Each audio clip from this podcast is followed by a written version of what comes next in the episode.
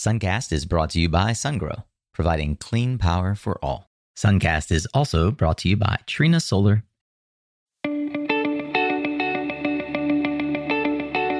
Hey there, Solar Warriors. I'm Nico Johnson, and this is Suncast. Each week, I pull back the veil on the life and business insights of clean tech entrepreneurs building the most noble and impactful companies of our time. I hope what you learn from this conversation is a catalyst for your own growth. So thanks for tuning in and welcome to our tribe.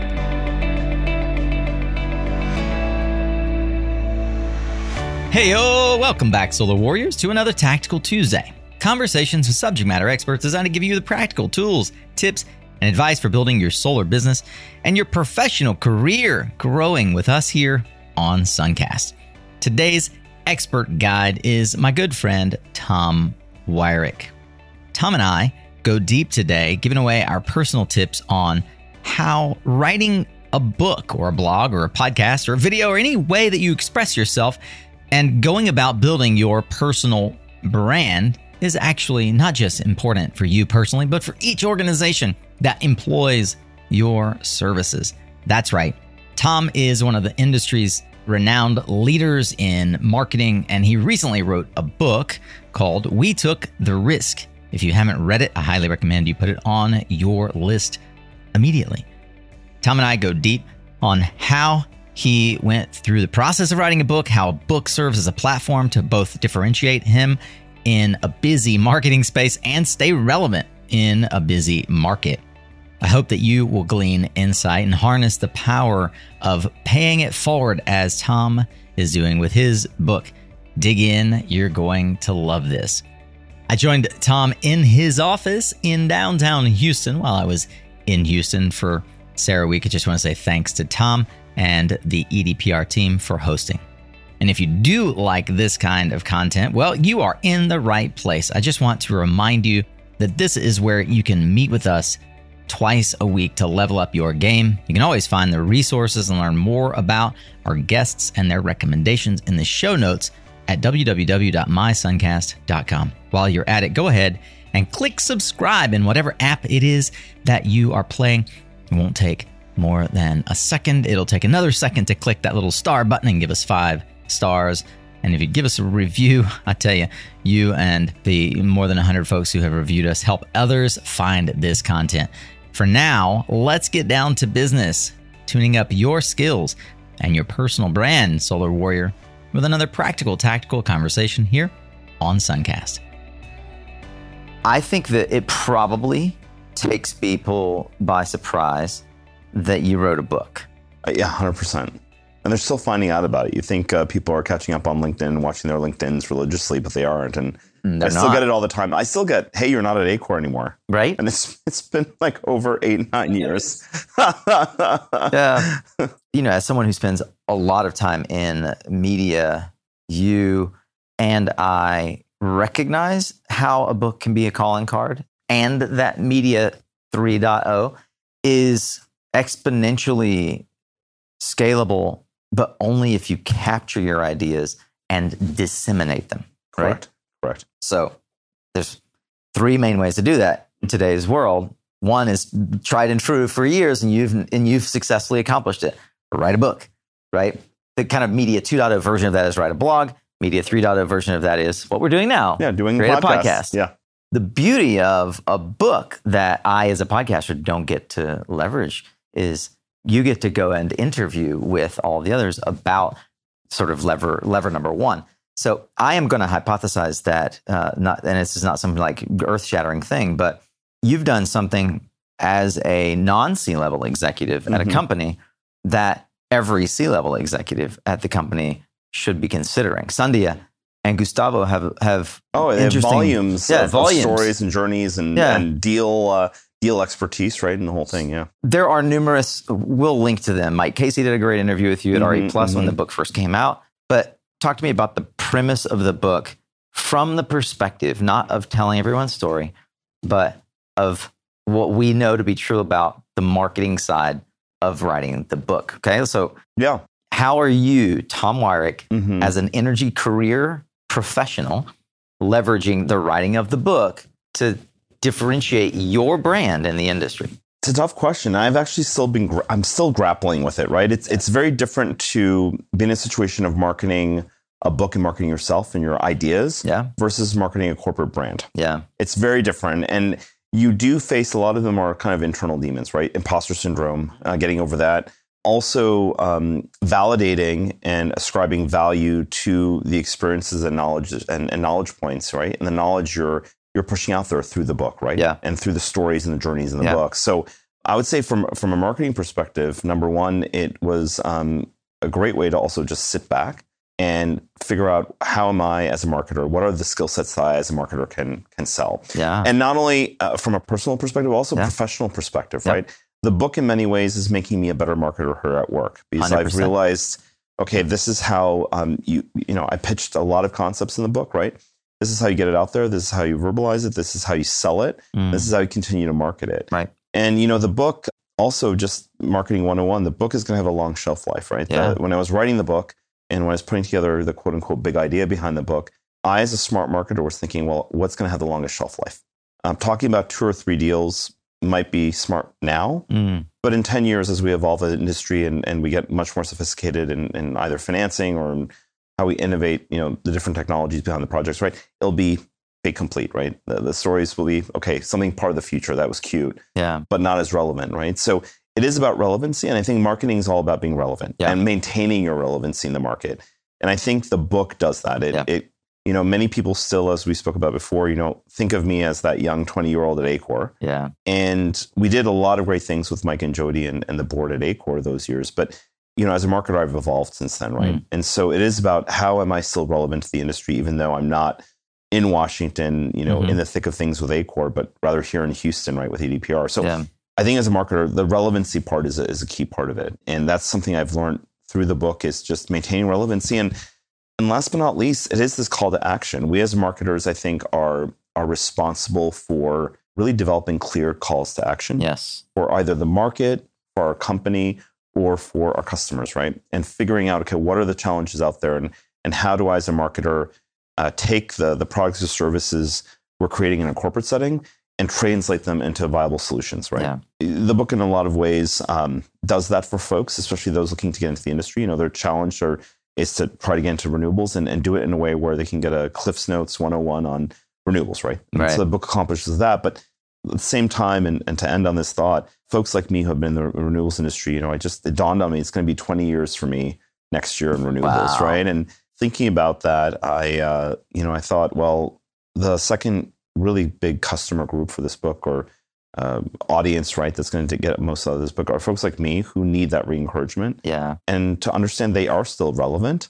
And some of the best chapters in the renewable energy industry's history has not yet been written because they still are yet to create that aha moment, right? Yeah. I think So I mean, that, that's that's my viewpoint on marketing. I mean, it's, it's relevancy, right? And this book, you know, shouts that out from the mountaintops. Yeah. I love it. And I look at the at your writing the book as equivalent to my starting the podcast, Yeah. right? I wanted very much to have something as a calling card and as Mm-hmm. a I'll call it a platform, but like a podcast literally is a platform because it, it continues to to go in that sense. Um, it's not like a book where there's a beginning and an end to the content. Yeah. But I wanted a way for people to recognize me outside of the corporate brand that was on my business card, Correct. right?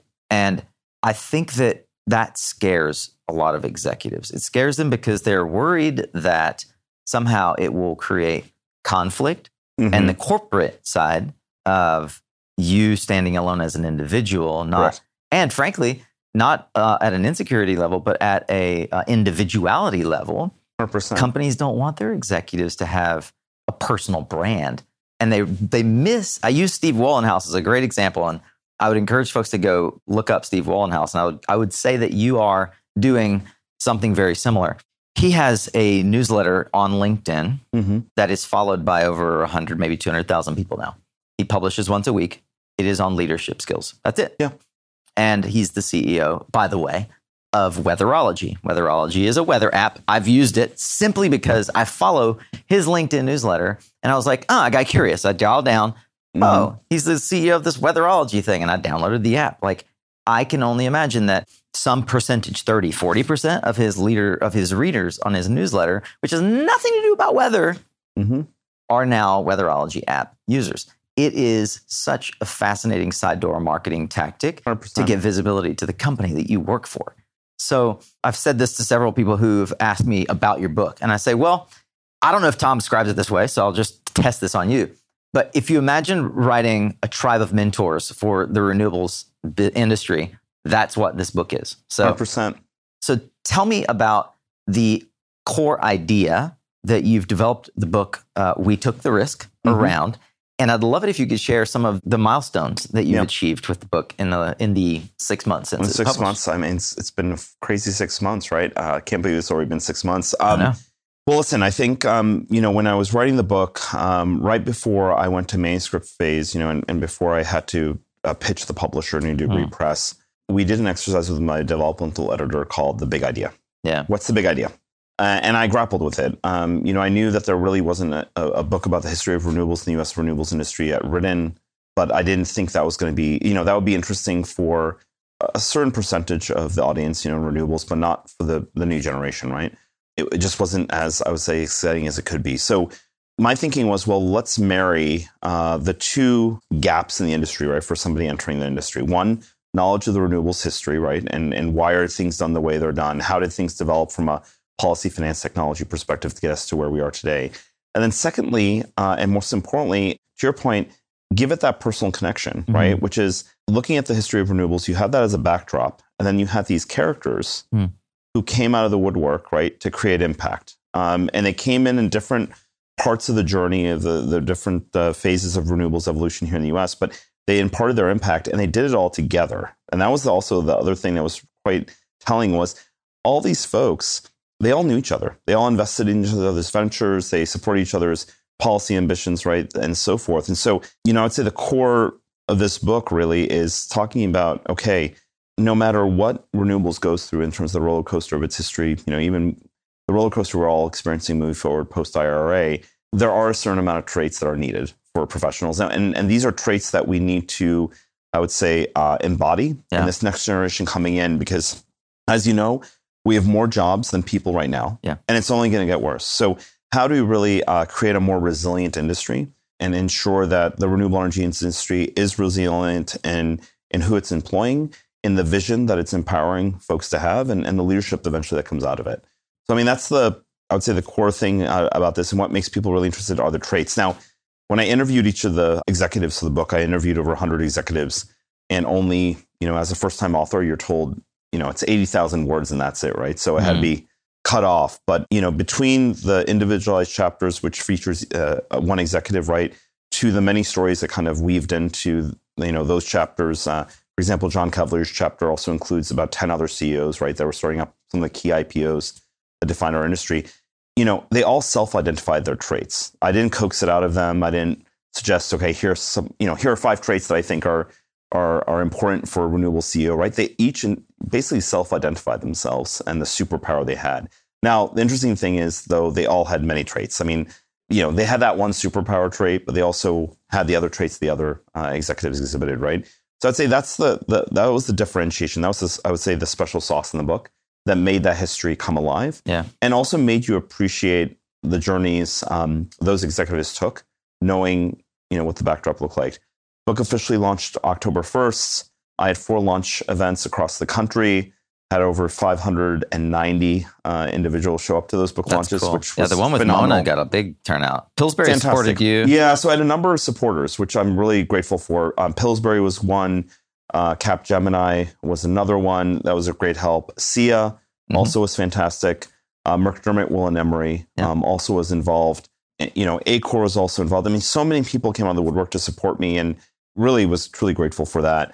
Um, so after the four launch parties in the fall, the book kept on being sold. Yeah. to my surprise, I thought, okay, these launch parties were my were my supporters from the early days. I did Yeah. a pre-launch campaign in April, you know, selling over 600 books, which you know was a great testament from the industry. These are folks that never saw a word on the page. They just Yeah. said, "Hey, we we." Six. That's such a vote of confidence. well, it's a vote of confidence, and it. You know, my publisher says these were people saying, "Hey, I believe in you, Tom That's Weirich. right. Yeah. It's not the book, but I believe in you, and you're going to produce." This is what I tell people all the time. And I've got this feedback for myself as, as someone who's created now 600 episodes, is that people are just waiting for an opportunity to deposit for you. Like they're willing, they're looking for any way to thank you, to Listen, say, I, I- believe in you. Pay it forward. Yeah. I, I think that's the one thing. We all pay it forward in one way or another, right? We either pay it forward by investing in each other's ventures, we pay it forward by mentoring, Yeah. right?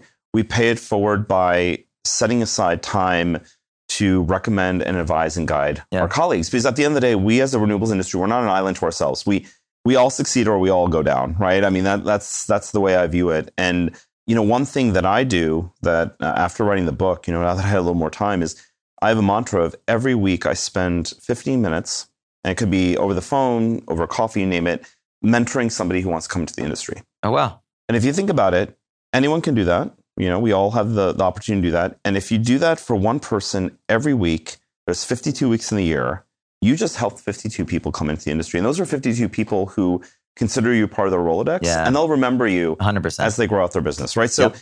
it, it's it's about paying it forward. But yeah, Yeah. the book launch um, went really well. I, am getting close to 3,000 books sold already, which is crazy. They keep That's on real- being that's sold. The book's been added to a couple uh, uh, syllabuses and curriculums No for various universities and colleges, including uh, the newest one is US University of, of uh, California, Berkeley, the law school. Just uh, added the book to one of their syllabuses, which is Sweet. an honor. Um, and the audiobook. So I'm actually narrating myself. No way. Are you really? I'm narrating Getting that- myself the Getting that audiobook. baritone voice in there. You know, Love it. Poor people who are stuck in a car for nine hours having to listen to this book. I say right? that all the time for my Um, podcast. but yeah, no, I'm really excited. So New Degree Press and I are, are working together. We're, we're doing the audiobook. Are you going in a studio to do that? So we they have a studio as a backup for me. Yeah. But they sent me everything. I'm uh, home, Mm. and they're like, let's I want you try to it. send me a picture. I want to see what they yeah. say. Oh, I, I, I'm Send me a not yet. I want to see the kit. I, I have the kid. I have the light. I have That's the, the cool. microphone. The, And you know I heard someone last night say that was you Yep. won some award. Yeah, no, I was very honored. So, lo and behold, uh, Dr. Eric Fettel from the American Energy Society reached out to me and he said, Well, you know, congratulations. Uh, we want to let you know that your book won uh, Best Biography about Clean Tech for 2022. Whoa. Which I is didn't know it just, was a category. I didn't even know that was a category two. I'm like, that's really specific. Um, but you know, to get it from the American Energy Society means that much more, just because it's Mm. not an all renewables group. No. These are people who don't know me, and these are people who I think are looking to transit. I mean, there's so many people looking to transition to renewables Right. they're basically wanting someone to say to them, listen, I don't care what industries you come from. We're an industry starving for skill sets, and you have the skill set we need. Come on in. Right. Mm, and it, it goes back to, um, you know, ACORE's mantra in, in the early days when Mike Eckhart set it up. He was very intentional in stating we're pro renewables against nothing. Because by being pro renewables against nothing, you're focusing just on renewables, on what you do well. You don't poke uh, the sleeping tiger in Right. terms of traditional oil and gas. Yeah. And it's a positive message and a positive approach. And I Yeah. think in times like today, where everything's so politicized, Mm-hmm. going back to those basics of being pro renewables against nothing is, is more important than ever. Yeah. And I 100% uh, attribute that to Mike Eckhart and his you know genius way of thinking and, and setting up that positive message in the early days. And and I have to say it's it's it resulted in ACORE being successful and ACORE still being alive today. Is that kind of positive attitude about renewables? The tracker market is complex, but you want to maximize profits when installing or specifying tracker systems for your utility scale or large distributed generation solar projects. So use Trina Tracker with its innovative technology that can cut up to 200 man hours. Trina Tracker makes installations easier and faster, so you can speed up installation times, reduce labor costs, and lower LCOE to achieve optimal project value. Learn more at mysuncast.com forward slash Trina. Have you been curious about utility scale storage? SunGrow's revolutionary liquid cooled solution is revolutionizing the storage landscape. Its built in DC to DC coupling combined with other features like a higher energy density and 3% slower battery degradation make it a robust solution that companies nationwide are choosing. You can learn more about this innovative solution by SunGrow by visiting mysuncast.com forward slash sungrow. Hey, can I borrow your attention for just one minute? How many of you in the residential solar install game right now would really say that your workflow is built to win? You know, in the 2010s, solar was all about sales. I think that the winners of the 2020s is really going to be contractors that focus on operational efficiency. See, margins are getting squeezed and there's a ton of competition out there, but everyone has an opportunity to improve. Would you like to know the score of the value of your survey and design process? Would you like to hear about the evolution of the installer workflow? Well, then I would encourage you to join myself and my friend Jason Steinberg from Scanifly next Wednesday, the 31st of May at 2 p.m. Eastern Time. Or maybe it's this Wednesday, or maybe you already missed it and you need to go see the replay at any point. You are going to benefit from the insights that we're going to reveal the benefits of a tech driven solar ops program, the transition from manual to digital surveys. It's all there. I hope that you will check in, tune in, register, and uh, throw us some hard questions. We always love it in our live broadcasts. Join us May 31st, 2 p.m. with Scanifly. See you there. I'm going to ask you some tactical questions. Yeah. Look, I think one of the most biggest misconceptions, and I had it for a long time in my career because I was a long time in business development and sales, and now by many I'm considered a marketer. And having been in biz dev and sales like you, mm-hmm. I didn't look at marketing as sales, which is wrong. It's one and the same. It is. We're not overhead. You know, that's the way I distinguish right. between us and communications. Nothing against my fellow communications professionals, but for me, the clear distinguishing factor is that marketing is not overhead. It's a critical piece of any origination yep. or business development That's activity. Right. Yep. Yeah. It is. Yeah. It, it is. It is everything from top of funnel to closing the deal. Literally, like marketing is involved in crafting a proposal. Mm-hmm. Marketing is involved in creating the processes that allow scale in right. an organization, as well as involved in creating the visibility of the organization exterior and beta testing. And, yes. You're beta oh testing how the product or service is described. Yep. You're beta testing the resiliency of that product in the market. You're also um, the canary in, in the coal mine in yes. a lot of ways, indicating to the company what's coming. Yeah, right. That's right. Because customers are directly tied to customers are giving you feedback, right? Mm-hmm. Because marketing isn't one way. I think a lot of people also have the misconception that, uh, especially in renewables right. and companies, you market out and right. that's it. No, no, it's all about the two way street yeah. and you know, I'm very well. Lucky. smart companies well, are setting it up as a two two way street. Smart companies are, I think, and that's where I that's think you've done well fail, in VP as well. Is that people, uh, especially marketers, they get stuck in the in the daily grind, yeah, and just churning things out, mm-hmm. and they don't take the time. And listen, I'd be a hypocrite to say I take tons of time to look at analysis and yeah. sit back and see what the market is selling me. I would be a total hypocrite saying that, but it is carving out time. It's a very vitally important, especially as a renewables industry. Yeah. It's vitally important for us to sit back and see and get a pulse of okay, we put this messaging out there, yep. we put these products out there, these services. What's the market telling us? Yeah. Right. And I think that's where we as marketers play an important role in this in this next phase of, of renewables. So, as a marketer, you talked about the characters that you selected for the book. How much of the character selection for you involved speculation that those you featured would help you actually like get the word out about the book? You know, I didn't even factor that in there. No, no.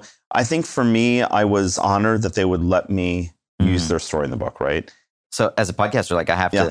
to, in the early days, I had to invite, you know, five people to get one. Yeah. How many people did you send out the invite to actually do a, a some, some, some, sort of a screening? 101. 101. And I got 100 responses back saying yes. And the one that said no said no because they were going through a quiet period because they were divesting yeah. Some And stocks. how many were featured in the book? Ultimately, it was, I think if you count everybody, including, like I said, the side stories in the chapters, about 35. 35. And it was tough. I left, I left a lot of. It was a, a gut wrenching process, and yes. uh, only one person has come out to me and given me a guilt trip about it, gotcha. not including them. Well, but I, you know, but uh, well, I have two questions on yeah, that. Yeah. yeah. So I've got um, the. What do you think you'll do with the other seventy? With the other sixty-five? Yeah. yeah. So I've been asked to write a second book. Gotcha. And I want to take another angle. Of course, I don't want to say, you know, we took the risk too. It reminds me of those uh, choose your own they adventure also books. Took the risk. Exactly. They also took the risk, right? Or I mean, I you know we can do an, an association game, you know, till the sun come, goes down. But um, so the, the question, the yeah. obviously I have enough research to do a second book, and it yes. would be really easy. Also, though, I, I do want to take another angle, and the question is maybe talking about uh, risk takers today. I think so. Here's a here's a potential yeah. catchy title that has been used before, yeah. but plays off the first one's risky business. Yeah, yeah. And I mean, it would be cool to write about you something could focus, like that now. Yeah, I think you did. So it'd be interesting to think about we should. I would love to just sit with you with yeah. a whiskey and just like ideate around this concept. Yeah, so we should do that offline. Oh, 100%. Um, what do you say to the folks who criticize the specific cast of characters you chose? Listen, many times in life, It's all about just following through with something you commit to. Yes. It won't be perfect. To me, I'm just happy I committed to writing this book and it's Yeah. out there. Yeah. And listen, if if you have other ideas on how to, you know, write write your own book. Exactly. Write your own book. It's super easy. Um, so. it's, it's no, but you know, I'm very? I'm very surprised though. I have, um, I've been bracing it. You know, someone told me, you know, writing a book is like being an artist.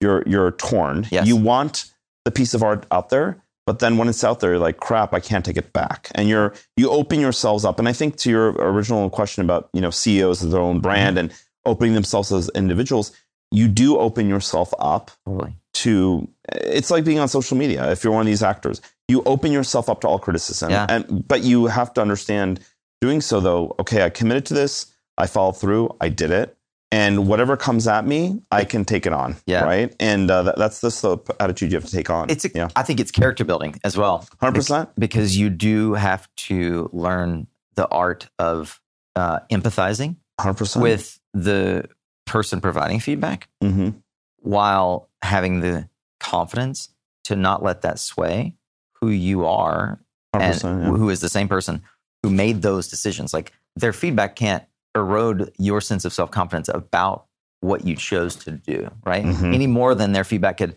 erode your sense of confidence or should erode your sense of confidence about the career path you've chosen, et cetera. and there's a i'm a big believer also it's it's a you know in life right you can't control what's coming at you but 100% you can control your response to things Mm, right and right. so i'm a big believer of my attitude to things and not only in this con- context right but also work there's a kernel of truth in everything Yeah. and you can learn from every experience so when you know um, if and when i do receive that criticism i'm going to say let's let's have a coffee let's Yeah. really go into it. Tell me why. Tell me no. You know, give me examples. Give me you know. Let me take notes on it. Yeah. Um, but that that if that happens, um, I'm definitely game to do that. And Mhm. uh, I've been surprised. I honestly have been waiting for it. Yeah. Um, and it's it's just you know not happened yet. So With knocking on wood. Yeah. with six months of feedback, what's been the most helpful criticism you've received? Most helpful criticism was that the book was very DC centric, right? Um, Mhm. that a lot of the characters were tied to politics in DC specifically, right? Mhm. And of course, the reason why is because, well, it's from my viewpoint, my experience, right? And, Yeah. and for better or for worse, ACORE's in my, DC. well, my story of renewables started That's in right. Washington, Yeah. right? Versus someone whose story, let's say, started in Silicon Valley, Right. right? Like someone like a Dan Shugar or Tim Dinwiddie or, or Howard Wenger, Right. Or and uh, were either of those three featured? yeah, they're in the book. Yeah. So, you know, that's one criticism. Another one is to that point, balancing it out. Did I have enough, the right balance of policymakers versus financiers versus technologists, right? But what is balance? And the stakeholders. What's balance, right? so I, but I mean, there, there's something Is- to be said about that. Is there anything with Yeah. that feedback in mind that you do differently? You know, I, I definitely would balance it a lot, a little bit more from a, a stakeholder perspective. Like I said, the financiers Uh-huh. versus and the technologists, right? I mean, I didn't talk a lot about hydrogen yet or hydropower. You know, anyone from the hydropower industry, for example, or the geothermal industry, where there are amazing stories there, Yeah. Right? So, or even biofuels. Um, you know, I just spoke about Bill would've been- Holberg. You know, biomass Yeah. biofuels, but yeah.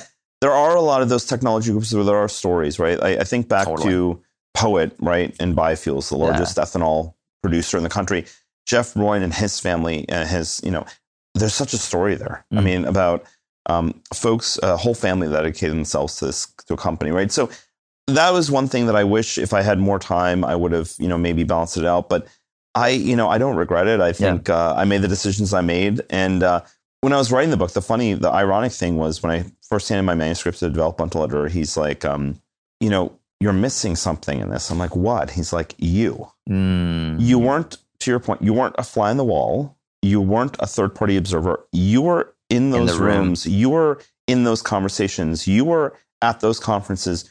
And I want to have you in it. So yeah. I had to go back and rewrite the whole book to include like my story. Like, um, in you know, the book is ch- broken up into three sections. Yeah. The first section, you know, gives you basically the you know kind of the thesis of the book, Mhm. the history of renewables, you name it. But there's also a chapter on me Yeah. from the beginning, right, and about my experience coming to renewables. Right. And then, like as you go through the second section of the book, which is about these executives and their traits, right. I had to weave in kind of me being there and, and my thoughts and the interactions I had. Yeah. And then the third uh, the third section of the book obviously is the call to action. And uh, you know, that's all me just saying, okay, Yeah. here's what what I've been hearing, this is what I'm thinking, this is what so many of us want to articulate as the call to action, which is to take greater risks. I mean, yes. We're an industry of entrepreneurs, and mm. we can't, you know, the best thing I've ever heard was you don't know your future if you don't know your past. And we have to go back to our past. Yeah. We have to be entrepreneurs. We have to take the risk, uh, especially in the day and age when we're being told to mitigate risk, yeah. right? And avert risk and crisis and all that. Yep. I mean, for better for worse, those, those are our roots. And I think that's what attracted all these folks originally. And this, that's what's going to attract all the future generations of workforce coming into the industry. Yeah. So I'm here in Houston because of CERAWeek. Those who are longtime listeners know that I came out of 2022 with um, being the most impressed by CERAWeek of any of the conferences I went to. S&P Global runs it. Uh, they do a phenomenal job. I um, met with, um, I won't name who, but I met with one of our mutual friends last night at the CTLR dinner who said, You were right. This is a next level conference. And no offense to RE Plus or anyone else doing conferences in the solar industry, they're quite different to run an expo and a trade hall, trade show. This has been referred to as the Davos of energy, and with good reason. John Kerry spoke. You could list off, uh, you know, rattle off a list of names of the folks that uh, are here. That folks, you know, it's it's it's all it's eye popping, and jaw dropping. The conversations that are happening here, and as a global utility, EDP gets to be in the room. You mentioned Miguel is in a uh, in a breakfast with 40 utility executives. Like we'd all like to be a fly on the wall yeah, in that conversation. Yeah. How are you, as the head of marketing, yeah.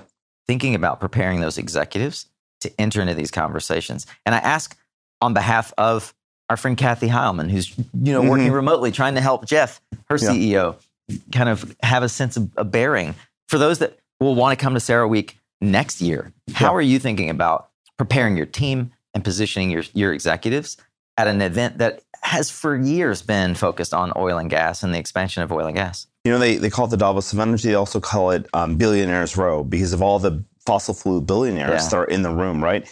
But funny enough, the future of CERAWeek depends on its growth in mm-hmm. the renewables segments, right? right? So, for example, we had um, our managing director for hydrogen, Ana Quelhas, in one of the most popular hubs at Agora, which is the innovation component of CERAWeek, all about hydrogen. Yeah.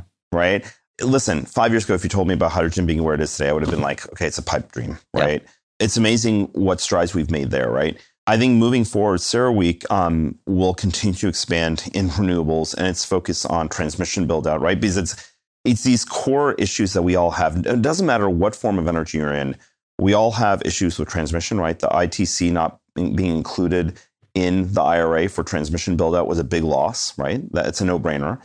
Supply chain constraints will continue to haunt us. That's not ending anytime soon. Um, and you know that's due to COVID. That's due to obviously um, ethical sourcing of materials, right? You name it. And lastly, you know we forget all of our businesses run on partnerships with local communities, and permitting and siting at the local community level is still going to be a big issue, right? So no matter if you're natural gas, coal, uh, nuclear, renewables, you name it, we all have a similar, I would say, those similar challenges. And I think that's the message we as the renewables industry need to be coming uh, to CERAWeek with. Is necessarily saying, oh, we're, you know, this is what renewable renewables is the future, here's the promise, right? But rather, hey, we have significant and comparable issues that you all are facing. Let's work together on solving those issues, right? Um, I think many many will agree we can't switch on renewables overnight. There's just no way.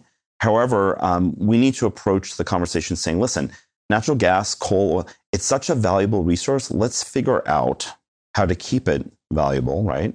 And how to also approach things from a more practical perspective by integrating renewables in day to day work, right? So, for example, um, hydrogen, lots of partnerships with carbon intensive industries like steel and cement manufacturing, right? Why? Because they're facing the future and they mm-hmm. understand carbon will be valued and they need to do something on it. Same thing with natural gas, uh, gas pipeline operators. Guess what? They're starting to power their substations with solar. Yeah. Right. So there are these ways I would say that we diplomatically can start to really uh, integrate with the community here at CERAWeek. But for anyone coming in, anyone prepping their executives, that's my message: mm-hmm. is don't go in guns blazing, but rather go in more from an empathetic, humble yeah. perspective, but also co- confident perspective. We are the future; they know it. Yeah, they know their workforce is leaving in droves come yeah. to renewables, right? So I'd say go in there with this sense of let's cooperate. Like yeah. Ana's session yesterday was a perfect example. She was sitting next to the vice president of hydrogen from Chevron, wow. who was then sitting next to uh, the CEO of, of a, a, minerals company, you know, that's working with hydrogen, you know, on hydrogen. These are players that normally, you know, unusual bedfellows, who would say, mm. right? But it's where the future is. And I think Yeah. that's how we approach CERAWeek. And I think CERAWeek, to S&P Global's credit, is very smart in terms of how they're structuring the themes, how they're really, really getting all the different technologies to come together Yeah. in, a, in a unique setting. But I 100% CERAWeek is the, the Davos of energy. Yeah. And anyone that's anyone in energy has to be here. I'll tell you, last year, the energy transition felt like a marketer's approach to A B testing at CERAWeek, Yeah. right? If you were to walk around last year, it was energy transition. Does it look good in blue or orange? Yeah. yeah, Right? Yeah. And on, and it was on like a handful of stages. Yeah. This year, it's front and center. Oh, it's, It's like uh, almost every, every- Yeah. every other hour there's a session on energy transition you know i think that next year it will be the main theme of the show and we have a chance as an industry to come in be Mhm. empathetic be listeners and build a bridge and they're gonna you know we're gonna look back and congratulate the folks in the oil and gas industry Mhm. who took the risk to diversify Hundred percent. And you know, and, uh, and now I'm adopted. You know, it's been two years of living here in Houston, so I'm an adopted Houstonian. But I'm Yeah. very proud that it's here. I mean, Houston is the epicenter of energy dialogue, and we as Houstonians and as visionaries for the energy sector, the broader energy sector, right? We have an obligation, I think, to set that vision and that tone. And so, I think CERAWeek being here in the heart of all that energy dialogue really is is a defining thing. Yeah. Couldn't have said it better myself my Okay. friend it's always good to see you thanks for inviting me into your offices here in houston and look back, look forward to having you back You're on the always show. welcome back. And, you know, for all of those listening, you know, Big Texas, hello and welcome. And you all are always welcome down here to, uh, to the heart of Texas. All right, well, that's a wrap into today's Tactical Tuesday and these practical insights to the solar warrior and friend I call Tom Weirich. As Tom mentioned, he is the head of marketing for EDPR Distributed Generation here in North America. And I would highly recommend that you go follow Tom on all the socials, especially LinkedIn, where he posts a fair amount. And buy the book. Do yourself a favor and do Tom a favor. Yeah, we took the risk.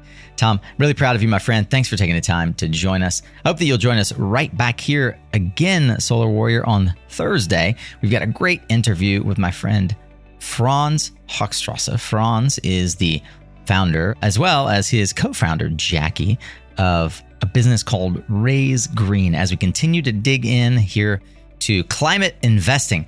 What is it? How can you leverage it?